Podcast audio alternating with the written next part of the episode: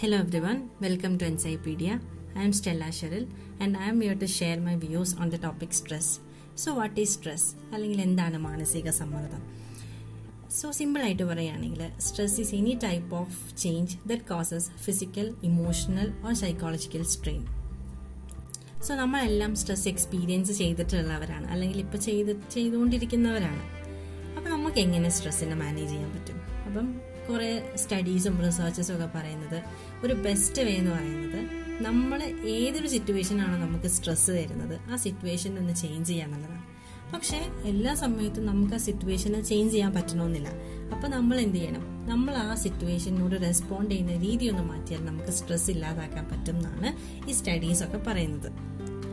ഇനി സ്ട്രെസ്സിനെ നമുക്ക് മെയിൻലി നമുക്ക് രണ്ടായിട്ട് ഡിവൈഡ് ചെയ്യാം. ഒന്ന് ഷോർട്ട് ടേമും ലോങ് ടേമും അപ്പം ഇതൊരു എക്സാമ്പിൾ വെച്ച് പറയുകയാണെങ്കിൽ ഇപ്പം നമ്മളൊരു എക്സാം ഒരു എക്സാമിന് വേണ്ടി നമ്മൾ പ്രിപ്പയർ ചെയ്യാണ്. അപ്പം ആ ഒരു എക്സാം നമ്മൾ അറ്റൻഡ് ചെയ്ത് കഴിയുമ്പം നമ്മുടെ ആ ഒരു സ്ട്രെസ്സും അങ്ങ് മാറിക്കിട്ടും പക്ഷെ നമ്മുടെ ഫാമിലിയിലുള്ള ഒരാളുടെ ഡെത്ത് അതൊരു ലോങ് ടേം സ്ട്രെസ് ആണല്ലേ ഇതിനി ഒരിക്കലും ശരിയാവില്ല എന്ന് നമുക്കറിയാം. അപ്പം അങ്ങനത്തെ സ്ട്രെസ് നമുക്ക് രണ്ടായിട്ട് മെയിൻ ആയിട്ട് ഇങ്ങനെയാണ് സ്ട്രെസ്സിനെ കാറ്റഗറൈസ് ചെയ്യുന്നത്.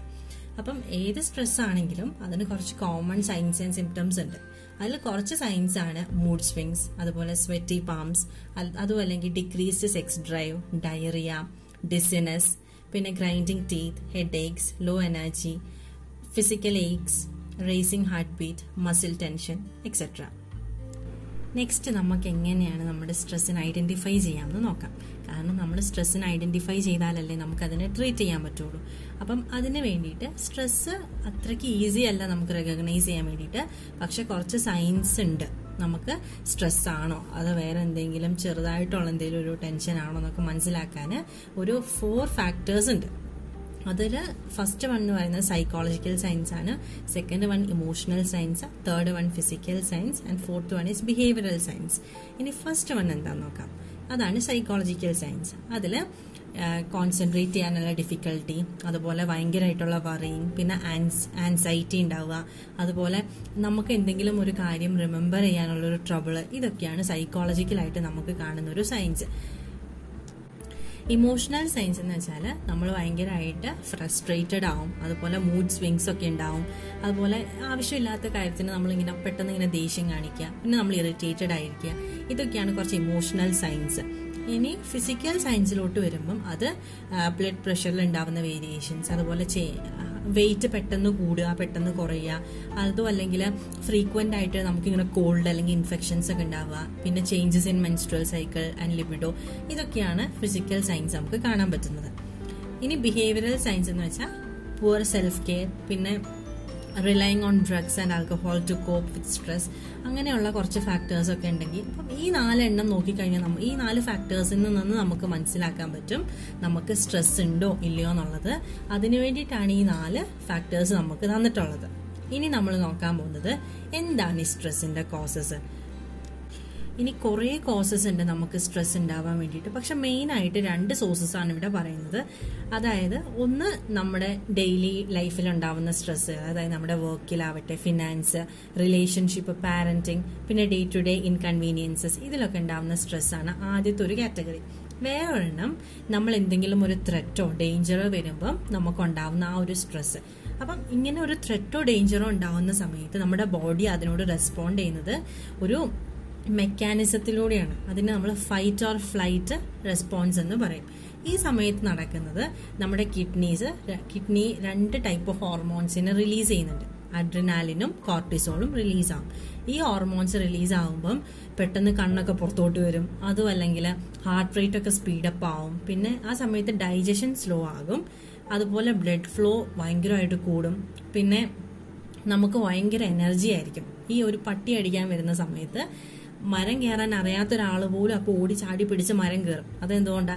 ഇങ്ങനെ ഈ ഒരു ഹോർമോണിൽ ഉണ്ടാവുന്ന ചേഞ്ച് കൊണ്ട് എനർജി ബേസ്റ്റ് ആവുന്നതും ബേസ്റ്റ് ആവുന്നതും കൊണ്ടാണ് അപ്പോൾ നമുക്ക് ഭയങ്കര സ്ട്രെങ്ത് ആയിരിക്കും ആ ഒരു ടൈമിൽ അതേപോലെ ഈ ത്രെറ്റ് പോയി കഴിയുന്ന സമയത്ത് നമ്മുടെ ബോഡി നോർമൽ ഫംഗ്ഷനിലോട്ട് വരുന്നത് റിലാക്സേഷൻ റെസ്പോൺസ് വഴിയാണ്. അപ്പം എല്ലാം ബാക്ക് ടു നോർമൽ ആയിക്കോളും ആ ഒരു ടൈം ആകുമ്പോൾ ഇനി ഈ ഒരു സ്ട്രെസ് സ്ട്രെസ് ഉണ്ടായി കഴിയുമ്പം അത് നമുക്ക് കുറച്ച് ചിലവരിൽ സ്ട്രെസ്സൊക്കെ വന്നു കഴിയുമ്പോൾ അവർക്ക് കുറച്ച് അൺഹെൽത്തി ഹാബിറ്റ്സ് ഒക്കെ ഉണ്ടാവും. അത് പിന്നെ അവരുടെ ഹെൽത്തിനെ നെഗറ്റീവായിട്ട് ബാധിക്കും എന്നാണ് പറയുന്നത്. അതിനൊരു എക്സാമ്പിളാണ് ഇപ്പം ചില ആൾക്കാർ ഭയങ്കരമായിട്ട് ടെൻസ്ഡ് ആയിട്ടിരിക്കുന്ന സമയത്ത് അവർ ഭയങ്കരം ഫുഡ് കഴിക്കും.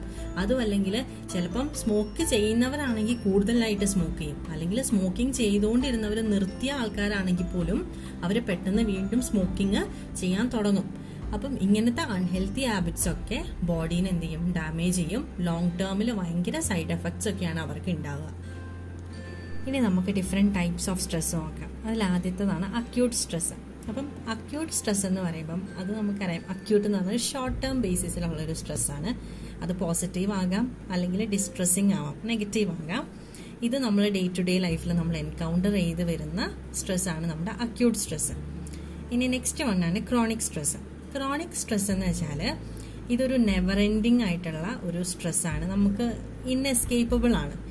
അതിനൊരു എക്സാമ്പിൾ പറയുകയാണെങ്കിൽ ഒരു stress of a bad marriage അല്ലെങ്കിൽ ഒരു ബാഡ് റിലേഷൻഷിപ്പ് അതും അല്ലെങ്കിൽ ആരുടെയെങ്കിലും ഡെത്ത് ഇതൊക്കെ നമുക്ക് ഇന്നെവിറ്റബിൾ ആയിട്ടുള്ള ഒരു കാര്യമാണ്. അതാണ് ക്രോണിക് സ്ട്രെസ് ഇത് കുറച്ചുകൂടെ സിവിയർ ആണ്. ഇനി അത് ഈ റീസൺസ് കൊണ്ടുള്ള സ്ട്രെസ് മാത്രമല്ല നമ്മുടെ എന്തെങ്കിലും ചൈൽഡ്ഹുഡ് ട്രോമ കൊണ്ടോ അല്ലെങ്കിൽ ട്രോമാറ്റിക് ആയിട്ടുള്ള എക്സ്പീരിയൻസസ് കൊണ്ട് വരുന്നതൊക്കെ ക്രോണിക് സ്ട്രെസ് തന്നെയാണ്.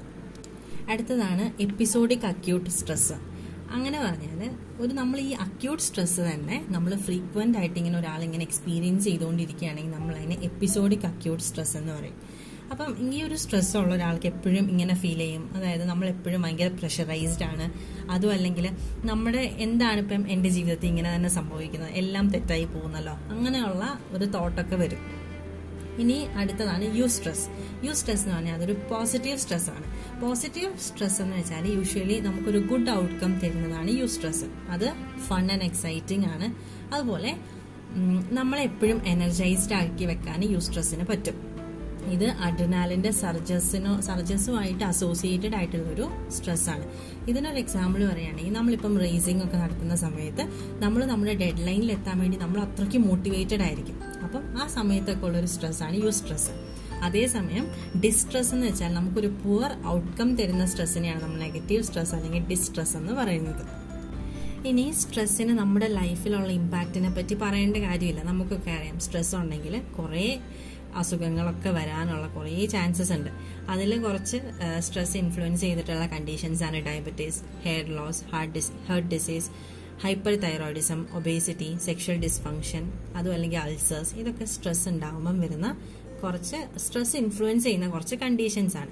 ഇനി ലാസ്റ്റ് ആയിട്ട് നമുക്ക് സ്ട്രെസ്സിന്റെ ട്രീറ്റ്മെന്റ് പറയാം. ഈ സ്ട്രെസ് എന്ന് പറയുന്നത് നമ്മുടെ ലൈഫിൽ ഇന്നെവിറ്റബിൾ ആയിട്ടുള്ള ഒരു സാധനമാണ്. പക്ഷേ നമുക്കതിനെ മാനേജ് ചെയ്യാൻ പറ്റും. അപ്പം ഇതിന്റെ ട്രീറ്റ്മെന്റും അതുപോലെ തന്നെ ഒരു സ്പെസിഫിക് ആയിട്ടൊരു ട്രീറ്റ്മെന്റ് ഇല്ല. പക്ഷേ അതിന്റെ ട്രീറ്റ്മെന്റ് മെയിൻ ആയിട്ട് ഫോക്കസ് ചെയ്യുന്നത് നമ്മുടെ സിറ്റുവേഷൻ ചേഞ്ച് ചെയ്യുന്നതിലും പിന്നെ സ്ട്രെസ്സുമായിട്ട് കോപ്പ് ചെയ്യാനുള്ള സ്കിൽസ് നമ്മളിൽ തന്നെ ഡെവലപ്പ് ചെയ്തെടുക്കുന്നതിലും അതുപോലെ കുറച്ച് റിലാക്സേഷൻ ടെക്നിക്സ് ഒക്കെ ഇംപ്ലിമെന്റ് ചെയ്യാണ്. ഇനി ക്രോണിക് സ്ട്രെസ് ആണെങ്കിൽ നമ്മൾ അവരുടെ സിംറ്റംസിനെയും കണ്ടീഷൻസിനെയും ഒക്കെയാണ് ട്രീറ്റ് ചെയ്യാറ്. അതേപോലെ കുറച്ച് ഇന്റർവെൻഷൻസ് ഈ സ്ട്രെസ്സിന്റെ കേസിൽ ഭയങ്കര ഹെൽപ്ഫുൾ ആയിട്ട് കണ്ടിട്ടുണ്ട്. അതായത് തെറാപ്പി സൈക്കോ തെറാപ്പി അതുപോലെ കോഗ്നേറ്റീവ് ബിഹേവിയറൽ തെറാപ്പി പിന്നെ മെഡിക്കേഷൻ പിന്നെ കോംപ്ലിമെന്ററി ആൻഡ് ആൾട്ടർനേറ്റീവ് മെഡിസിൻ ആണ്. അതിന്റെ അണ്ടറിൽ വരുന്നത് അക്യുപങ്ക്ചർ മസാജ് യോഗ മെഡിറ്റേഷൻ ഇതൊക്കെ തന്നെയാണ്. അപ്പം സോ നമ്മുടെ ഹെൽത്തിനെ ഒന്ന് ചാർജ് ചെയ്യാനും ഈ സ്ട്രെസ്സിന്റെ ഇമ്പാക്റ്റ് കുറയ്ക്കാൻ വേണ്ടിയും നമുക്കാകെ ചെയ്യാൻ പറ്റുന്നത് റെഗുലറായിട്ട് എക്സസൈസ് ചെയ്യുക. നമ്മൾ നമ്മളെ തന്നെ ഒന്ന് ടേക്ക് കെയർ ചെയ്യുക. പിന്നെ മൈൻഡ്ഫുൾനെസ് എപ്പോഴും നമ്മൾ നമ്മുടെ ലൈഫിൽ പ്രാക്ടീസ് ചെയ്തുകൊണ്ടിരിക്കുക. ഇതൊക്കെ തന്നെയാണ്. അപ്പം കൺക്ലൂഡ് ചെയ്യുന്നതിന് മുൻപ് വില്യം ജെയിംസ് പറഞ്ഞൊരു കോട്ടുണ്ട് the greatest weapon against stress is our ability to choose one thought over another ഇത്രയും പറഞ്ഞുകൊണ്ട് ഞാൻ എന്റെ ടോപ്പിക് കൺക്ലൂഡ് ചെയ്യാണ് താങ്ക് യു വൺ